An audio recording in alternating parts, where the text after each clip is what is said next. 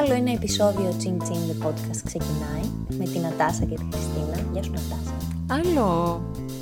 Είσαι έτοιμη για ένα άκρος φεμινιστικό επεισόδιο για να καταντήσουμε και πάλι γραφικές, αλλά τι να κάνουμε ρε αδερφέ, κάπου θέλουμε να τα πούμε και εμείς να ξεσπάσουμε. Είμαι πάρα πολύ έτοιμη. Έχω βγάλει το σουτιέν μου, το έχω έξω στο μπαλκονάκι και καίγεται.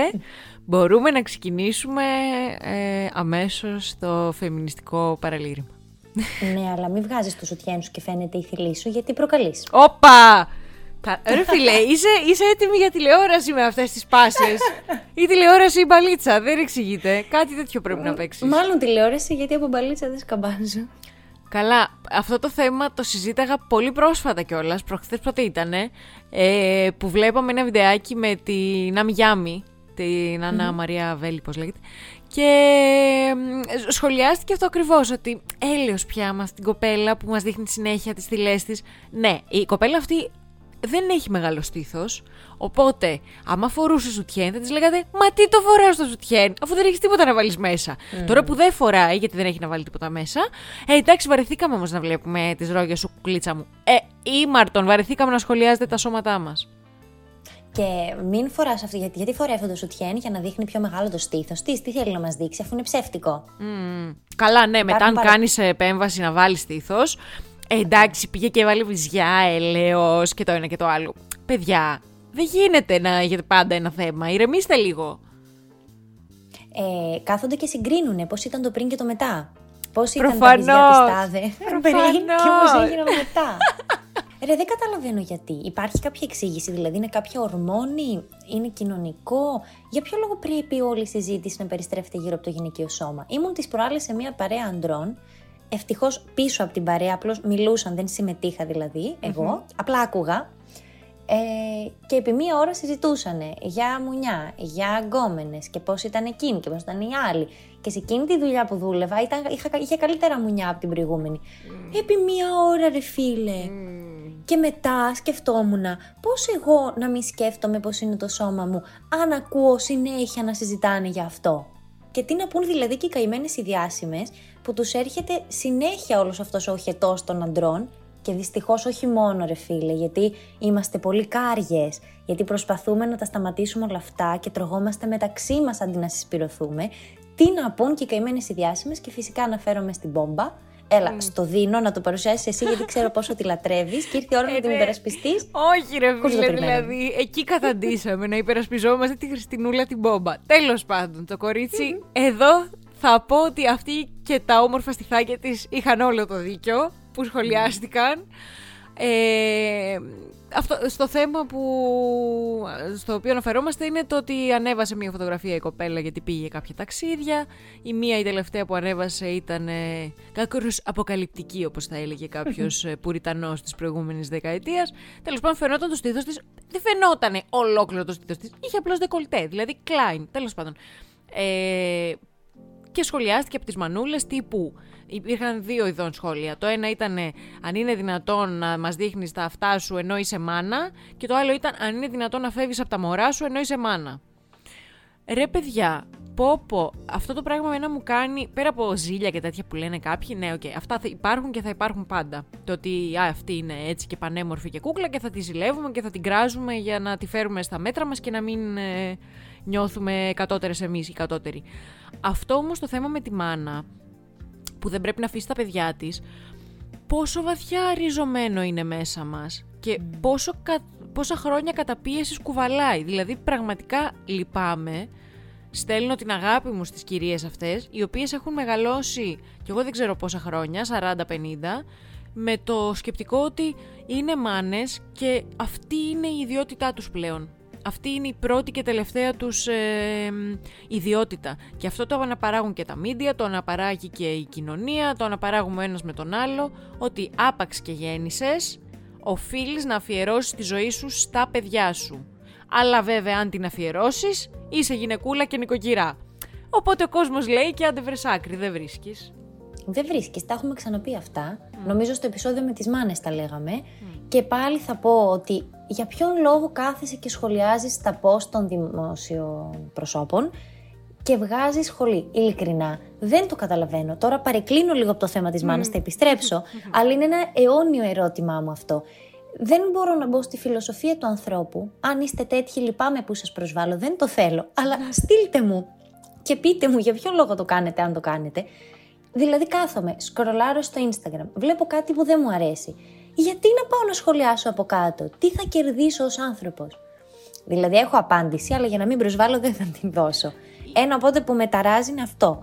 Ένα δεύτερο σε αυτό με τη μάνα που λες, εντάξει, θα πω το κλασικό που είναι ο πατέρας σε όλη αυτή την ιστορία και γιατί ο πατέρας ε, πρέπει να μπορεί να και έχει το δικαίωμα να απουσιάζει ενώ η μητέρα δεν έχει. Εντάξει, είναι κλασικό και τετριμένο, αλλά μένει αναπάντητο και βλέπουμε ότι δεν αλλάζει αυτή η κατάσταση.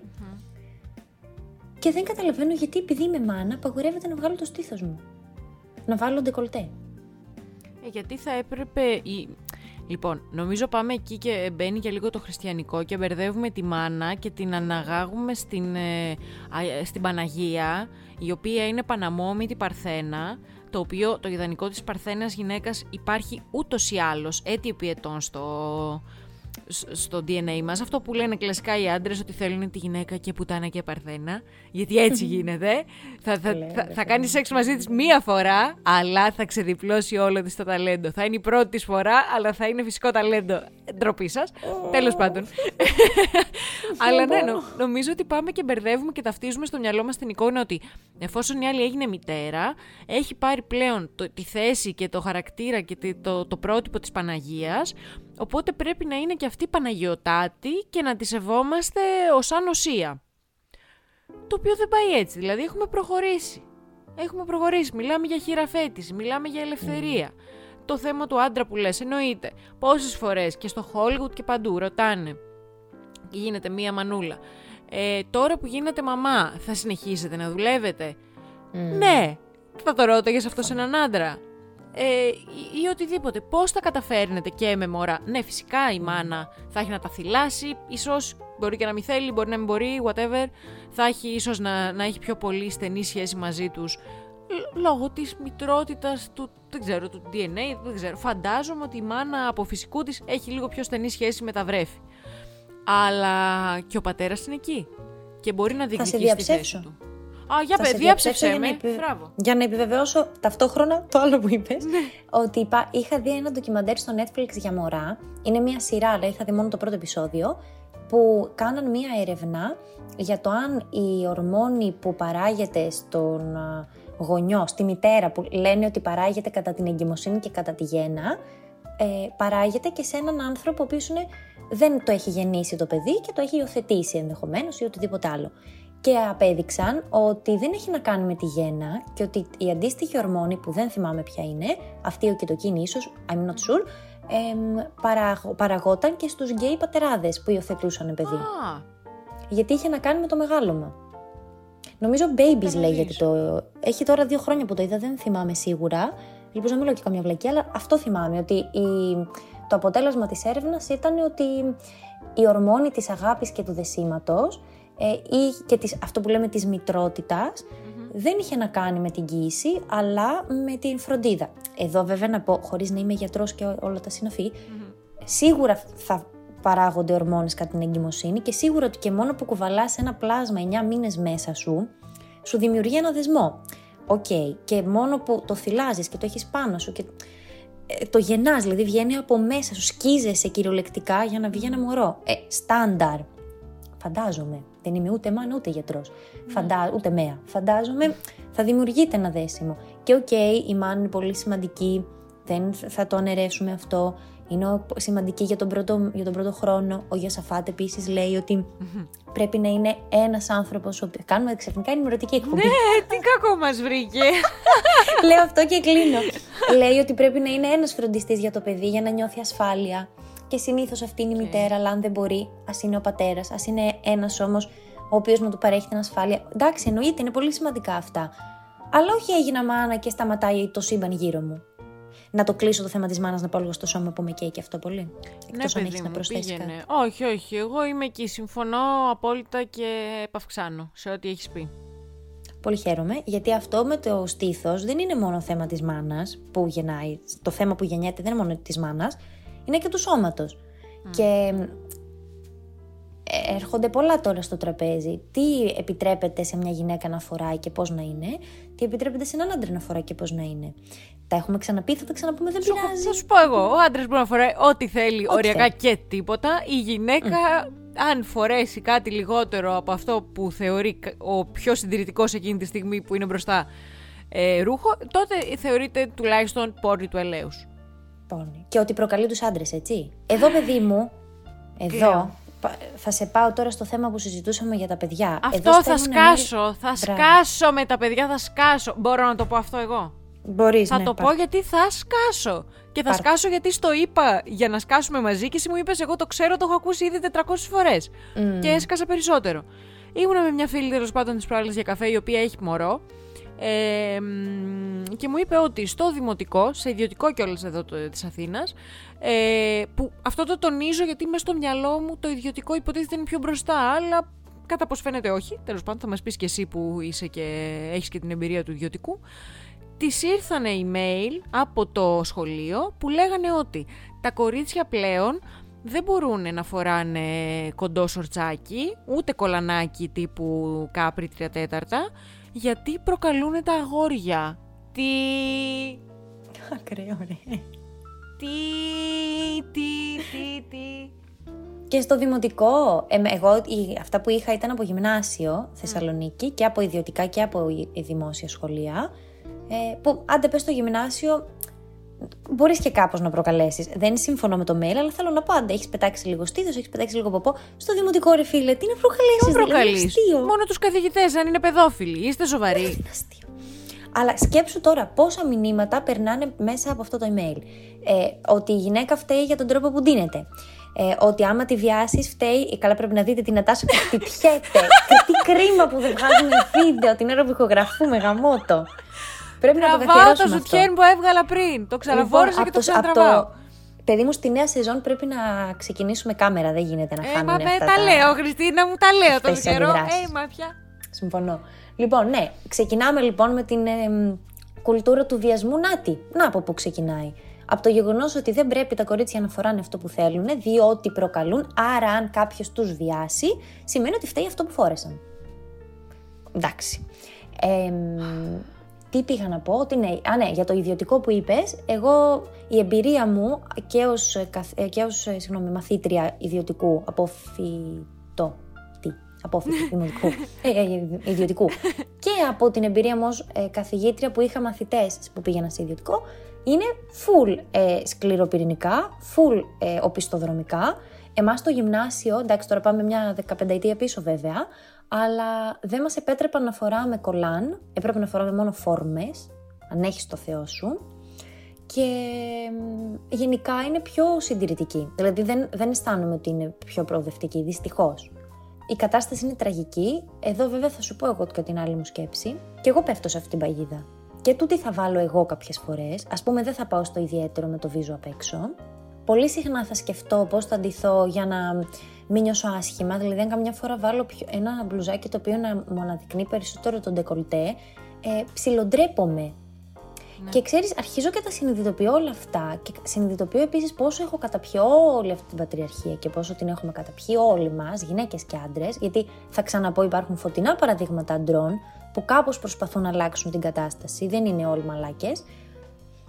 Δεν ξέρω εσύ πώς να φύγω από αυτόν τον φαύλο κύκλο του OK, okay, και, και εγώ αν ήμουν καθηγήτρια στο σχολείο και ερχόταν το κορίτσι με το crop top, δυστυχώς το λέω και ζορίζομαι πάρα πολύ που το λέω, θα μου περνούσαν αυτές οι σκέψεις από το μυαλό. Ιδανικά όμως θα ήθελα να μην μου περάσουν. Δεν είναι καθόλου παράλογο ότι σου περνάνε αυτές οι σκέψεις από το μυαλό. Δηλαδή, ακόμα και η ακραία σκέψη τύπου πώς έχεις δυθεί έτσι, κορίτσι μου, στο μυαλό. Σκέψη πάντα λέμε έτσι. Mm. Πώς έχεις δυθεί έτσι, να ανησυχήσεις για τα σχόλια που μπορεί να ανλάβει, να αρχίσεις να κάνεις δεύτερες σκέψεις για το ποιόν και την ηθική της, να αρχίσεις να κάνεις υποθέσεις για την ε, ευφυα της και τις αποδόσεις της στο σχολείο ή τις ε, επιδόσεις της στα ερωτικά. Αυτά τα πράγματα δεν λέω ότι είναι σωστά, σαν σκέψη πάντα έτσι. Αν πας και τα πεις, ε, είσαι ελεηνός η Ελεηνή. Αν, αλλά στο επίπεδο της σκέψης δεν είναι παράλογο να συμβαίνουν γιατί τα έχουμε καταπιεί χρόνια και χρόνια. Έχουμε γαλουχηθεί μέσα σε αυτά. Δεν ξέρω αναπτυξιακά ποια είναι η στιγμή που το κάθε φίλο ή το κάθε παιδάκι αντιλαμβάνεται το φίλο του, αντιλαμβάνεται τη σεξουαλικότητά του, δεν το θυμάμαι αυτό. Αλλά έρχεται μια τέτοια στιγμή και το θυμάμαι πολύ χαρακτηριστικά από την αδερφή μου, η οποία είναι 7 χρόνια μικρότερη και την είδα να μεγαλώνει ως κοριτσάκι, ότι μικρότερη, ας πούμε, όπως όλες μας, φορούσαμε τα τόπλες και νιώθαμε τελείως OK. Όλα τα παιδάκια τόπλες φοράνε, δεν φοράει κανένα από πάνω. Εντάξει, κάποια μωρά φοράνε, αλλά τα περισσότερα φοράνε το... είναι με τόπλες τα κοριτσάκια. Μου έκανε τρομερή εντύπωση το πώς μεγαλώνοντας ήθελε οπωσδήποτε να φοράει το από πάνω, ενώ δεν είχε στήθος. Δηλαδή ήταν μωρό τύπου να ήταν νηπιαγωγείο. Αλλά κάπου εκεί έρχεται η στιγμή, δεν ξέρω αν τεκμηριώνεται αναπτυξιακά ή αν κοινωνικά έρχεται και τοποθετείται πάνω μας σε όλες τις γυναίκες η ντροπή για το σώμα μας, γιατί για τους άντρες δεν συμβαίνει με τον ίδιο τρόπο, ε, και αρχίζουμε και νιώθουμε την ανάγκη να καλυπτόμαστε. Και τώρα η τεράστια επανάσταση που έχει έρθει από το εξωτερικό και την φορέσαμε κι εμείς, it's okay. Και τα κορίτσια είναι πιο χειραφετημένα, πιο απελευθερωμένα. Φοράνε τα crop top τους, δεν φοράνε σουτιέν που είναι τελείως ok. Δηλαδή, πόσο καταπιεστικό είναι πια αυτό το σουτιέν, είτε έχεις είτε δεν έχεις μεγάλο στήθος. Ε, που φοράνε τα σορτσάκια όπως θέλουν, που φοράνε τα πάντα, τα πάντα, τα πάντα όπως τους αρέσει και όπως θέλουν, τα φορεματάκια τους τα πάντα τους και τα πιο παχουλά κορίτσια που δεν ντρέπονται γιατί υπάρχουν τα πρότυπα πλέον. Υπάρχουν οι, οι Αμερικανίδες που μπορείς να κοιτάξεις μία από αυτές. Megan, T, Stallion, Cardi B, η Νίκη Μινάζ. Υπάρχουν άνθρωποι που μπορείς να κοιτάξεις και να πεις ότι αφού το φοράει αυτή θα το φορέσω κι εγώ. Και εμάς μας ξενίζει γιατί τι είμαστε Χριστινούλα, είμαστε δύο 26χρονες, 27χρονες ε, millennials οι οποίες είμαστε βουτυγμένες μέσα στην προηγούμενη εποχή του συντηρητισμού και τώρα μας χτυπάει άσχημα. Τα θαυμάζω πολύ τα σημερινά κορίτσια γιατί όλο αυτό που περιγράφεις έχει πολύ μεγάλο κόστος. Διότι και οι νέες γενιές που εγώ ζούσα σε ένα ρομαντικό ροζ συννεφάκι ότι είναι πολύ καλύτερες, δυστυχώς είναι και αυτά βουτυγμένα σε, όλες αυτά, σε όλα αυτά τα στερεότυπα, γιατί εμείς τα μεγαλώσαμε και η, προ, η προηγούμενη από εμάς γενιά. Ε, δυστυχώς μου λένε οι μαθήτριέ μου ότι τα αγόρια είναι ε, σε έξαλλη κατάσταση, τύπου βγάζουν φωτογραφίες την ώρα του μαθήματος στον κόλλο των κοριτσιών όταν πάνε να πετάξουν τα σκουπίδια, τύπου περπατάνε στο διάλειμμα και μπορεί να τη πούν την άλλη της άλλης τι πάτος είσαι εσύ ε, ακραίες καταστάσεις. Εγώ δεν τα θυμάμαι. Μπορεί και σε εμάς να τα λέγαν και επίσης να ζω στο ροζ μου συνεφάκι και να. Δεν θυμάμαι τέτοια έξαρση. Σίγουρα έχουν παίξει ρόλο και τα social media. Ε, ωστόσο, αισθάνομαι ότι από εκεί έρχεται πάλι η επανάσταση. Από τις γυναίκες έρχεται η επανάσταση. Κυρίως για να μην αδικώ και τους άντρες που προσπαθούν. Ε, και το, η, η συγκεκριμένη κοπέλα που μου είπε για τον πάτο, ας πούμε, τι πάτο εσύ, mm. μου λέει οι περισσότερες πλέον αντιδράνε, τα περισσότερα κορίτσια, και μιλάνε στα αγόρια και δεν τρέπονται εκεί αισθάνθηκα ότι κάτι πάει να αλλάξει και ότι την επανάσταση θα τη φέρουν πάλι τα κορίτσια. Και έχει πάρα πολύ μεγάλο κόστος αυτό, διότι, ε, okay, είναι κάποια κορίτσια που σίγουρα θα είναι εντάξει με το να βάλουν τα σοτσάκια τους, αλλά ενδεχομένως πολλά κορίτσια θα τα φοράνε και θα σκέφτονται από μέσα τους. Εγώ τώρα το φόρεσα για να στηρίξω την άποψή μου. Θα ακούσω κράξιμο; Ε, θα μπορέσω να διαχειριστώ αυτά που θα ακούσω; Σίγουρα. Για να μην μείνουμε μόνο στο πρόβλημα, νομίζω εδώ η λύση είναι ο καθένας και η καθεμιά από εμάς να νιώθει ελεύθερος και ελεύθερη να φοράει αυτό που θέλει, να μην κρίνουμε ένας τον άλλο, ό,τι σκέψη τέτοια μας έρχεται να την καταπίνουμε, όπως μου έλεγε μία φιλόλογος στο σχολείο, δεν κρινόμαστε από τις σκέψεις μας, αλλά από τις πράξεις μας. Αν λοιπόν αυτή τη σκέψη δεν την κάνεις πράξη, δεν τη βάλεις σε λόγια να την πετάξεις ε, σαν σκατήλα πάνω στον άλλο, it's okay, κατάπιε την, μεταβόλησέ την, για να πάμε ένα βήμα παραπέρα. Αυτό το πράγμα είναι καταπιεστικό και μαθαίνουμε όλοι μας να ζούμε με το φόβο και την τροπή που δεν είναι καθόλου ωραία συναισθήματα. Συμφωνώ. Και μάλλον πρέπει και εμείς να σταματήσουμε να σκεφτόμαστε τα λόγια που θα ακούσουμε πίσω από την πλάτη μας. Γιατί αυτή είναι η βλακία, αυτό που, το παράδειγμα που έφερα πριν με την παρέα ντρόμ που ήμουν το Σάββατο, ε, αυτό με έκανε να σκεφτώ, ότι πολλές φορές σκέφτομαι τι θα ακούσω πίσω από την πλάτη μου το οποίο είναι πάρα πολύ άσχημο και πρέπει να το σταματήσουμε. Και ε, για να μην μιλάμε μόνο για τις γυναίκες, ακόμη και οι άντρες οι οποίοι βιώνουν κάποιο είδους ρατσισμό, δεν ξέρω, ίσως κάποιος να ζορίζεται με την κυλίτσα του, τι να πω. Δεν ξέρω, ρε, εσύ το λέω και το λέω απλά για να νιώσω ότι τους συμπεριλαμβάνω όλους. Δεν πιστεύω ότι υπάρχουν άντρες που ζορίζονται με την κυλίτσα τους. Δεν ξέρω, μπορεί να είμαι και πολύ τετραγωνισμένη η, λογική, η σκέψη μου και να είναι άσχημο αυτό που λέω. Υπάρχουν πολλοί που θα αισθανθούν άσχημα να βγάλουν την μπλούζα τους στην παραλία.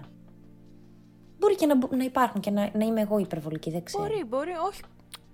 Σίγουρα θα υπάρχει αυτό, αλλά νιώθω ότι μεγαλώνουν οι άντρες πιο χειραφετημένοι, ρε παιδί μου. Τι να λέμε, πιο, πιο απελευθερωμένοι, μάλλον για να το πω πιο σωστά. Με, χωρίς τόση ντροπή για το σώμα. Χωρί, γιατί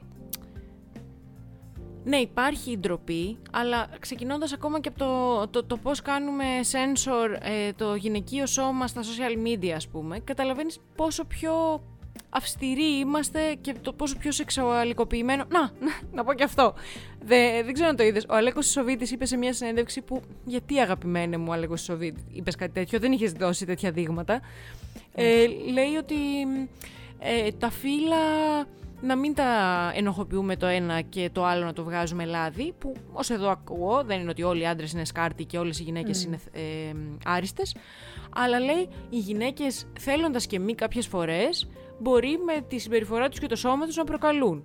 Μην εκραγείς. δεν ξέρω γιατί το είπε αυτό, δεν ξέρω τι εννοούσε, αν είναι δυνατόν δηλαδή. Αλλά μάλλον αυτό πάλι είναι κατάλοιπο αυτής της νοοτροπίας, ότι το γυναικείο σώμα είναι πιο ως θηλυκό, είναι πιο προκλητικό. Να το πετάξουμε αυτό ρε παιδιά. Ναι ρε παιδί μου. Χωρίς βέβαια να χάσουμε τον ερωτισμό μας.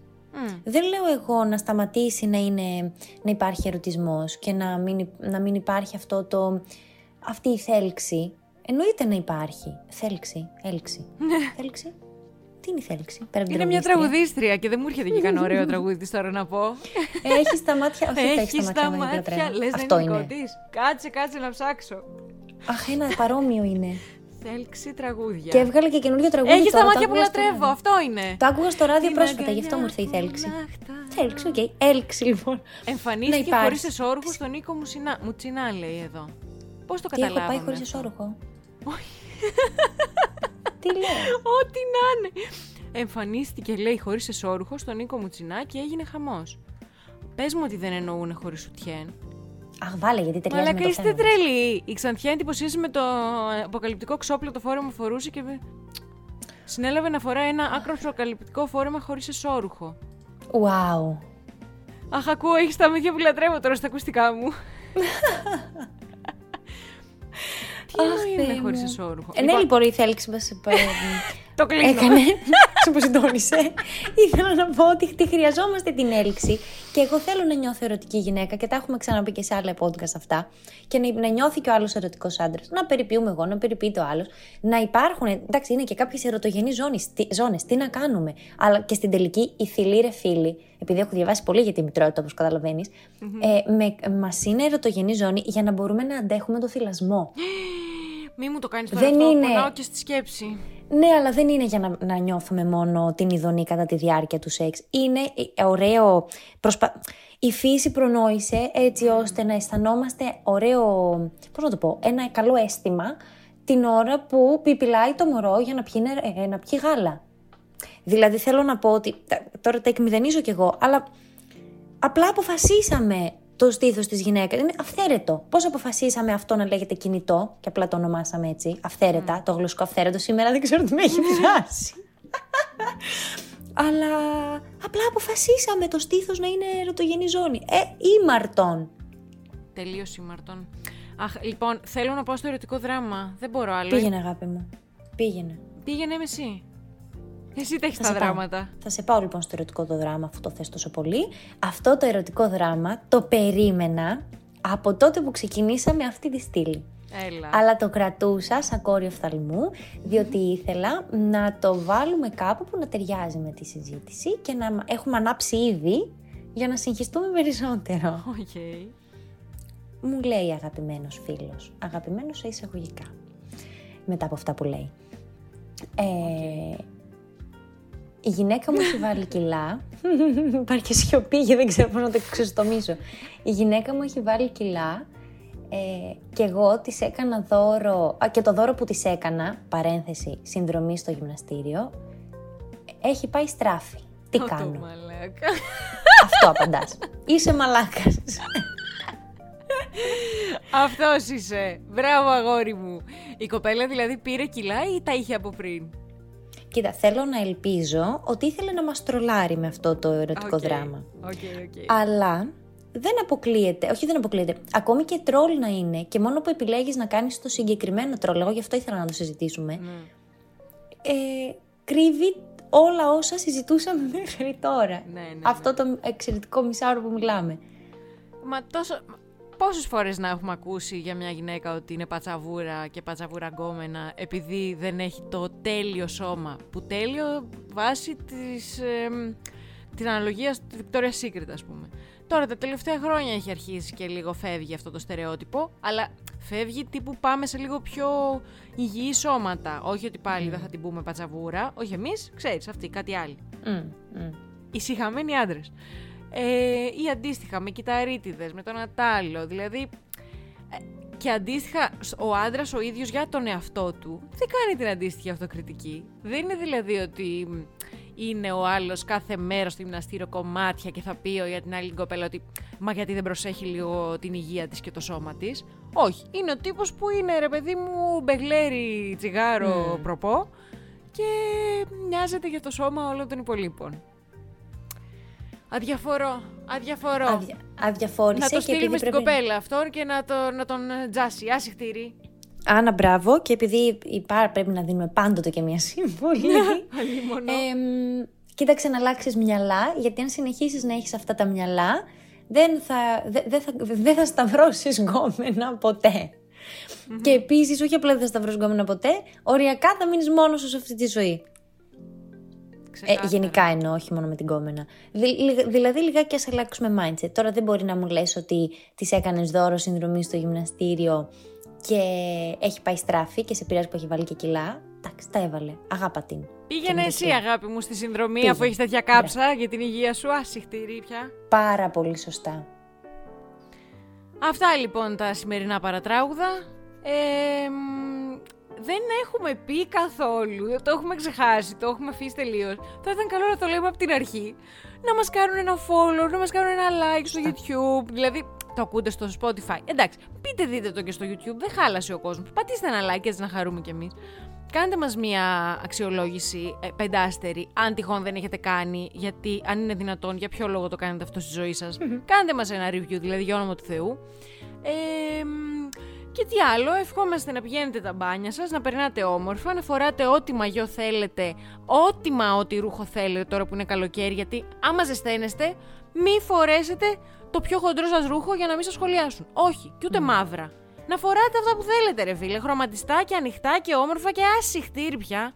Όλοι με τις κοιλιές μας θα βγούμε. Και είμαστε ευτυχισμένοι με τις κοιλιές μας. Δεν θα σκάσουμε, άμα πια. Έξαλλη να τάσει στο Έξαλλη. τέλος του επεισοδίου. Ε, Αχ, Θεέ μου, λοιπόν, ε, συμφωνώ σε όλο όσο είπε. Κάντε μας και κανένα share. Μην ξεχνάτε να τα λέτε, να λέτε στους φίλους, στους συγγενείς, στου αγνώστους στο δρόμο ότι υπάρχει αυτό το podcast Πολύ σημαντικό. Που φέρνει τόση αξία στη ζωή σας και στην καθημερινότητά σας. Που αυτά που λέμε είναι μοναδικά και δεν υπάρχει περίπτωση να τα βρείτε πουθενά άλλου. Οριακά δεν τα έχετε καν σκεφτεί. Γι' αυτό είμαστε εμείς εδώ. Αστείευουμε φυσικά. Οπότε, τα λέμε την επόμενη εβδομάδα. Όπως μας έλεγε και η διευθύντριά μας, Θεού θέλοντος και καιρού επιτρέποντος. Τα λέμε την επόμενη εβδομάδα. ε, με ένα. Θα δούμε. Μπορεί να είναι πάλι φεμινιστικό, μπορεί και όχι. Επισόδιο. Θα δείξει, θα δείξει. Θα είναι προαναφιώτικο πάντως το δίχως άλλο. Πάρα πολύ σωστά. Μην πεις ακόμη τίποτα. Να τους πούμε την επόμενη φορά. Δεν λέω τίποτα. Πάβω, πάβω, πάβω. Λοιπόν, Αντίο. πολλά φιλιά. Γεια. Φιλάκια.